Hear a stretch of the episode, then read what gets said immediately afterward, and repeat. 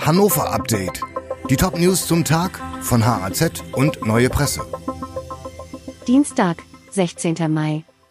Tödlicher Unfall in Pattensen. Fahrer fährt mit Wagen gegen einen Baum. Am Montagmorgen ist ein Fahrer auf der Landesstraße zwischen Hüpede und Geesdorf in Pattensen tödlich verunglückt. Der Mann war nach Polizeiangaben gegen einen Baum gefahren.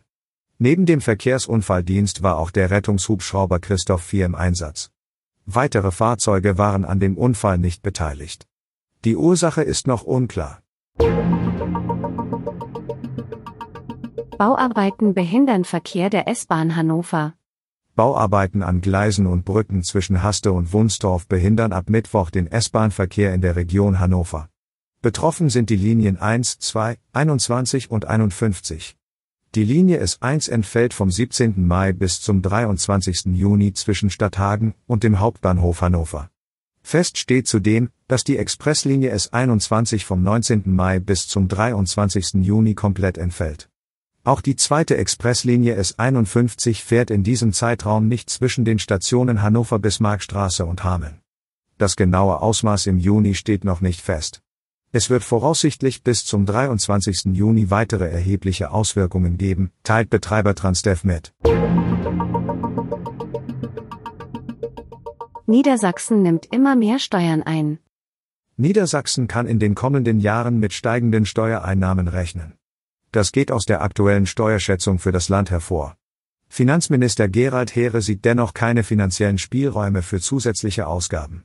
Die Politik müsse jetzt klare Prioritäten bei den zukünftigen Aufgaben setzen, sagte der grünen Politiker. Der Landeshaushalt kann nach der Mai-Schätzung in diesem Jahr mit insgesamt rund 35,5 Milliarden Euro rechnen, ein Plus von 900 Millionen Euro gegenüber der Novemberprognose.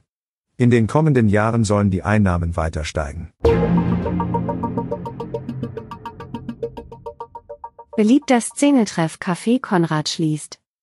Das Café Konrad war jahrzehntelang ein beliebter Szenetreff in der Altstadt von Hannover, auch zahlreiche Prominente schätzten die Einrichtung. Nun hat der Betreiber einen Insolvenzantrag gestellt und das Café geschlossen.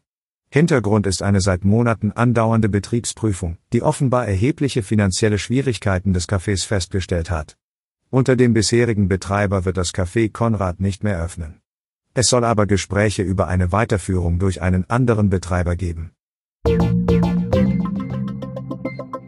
Die Redaktion für dieses Update hatte Michael Sobol. Alle weiteren Ereignisse und Entwicklungen des Tages ständig aktuell auf hz.de und neuepresse.de.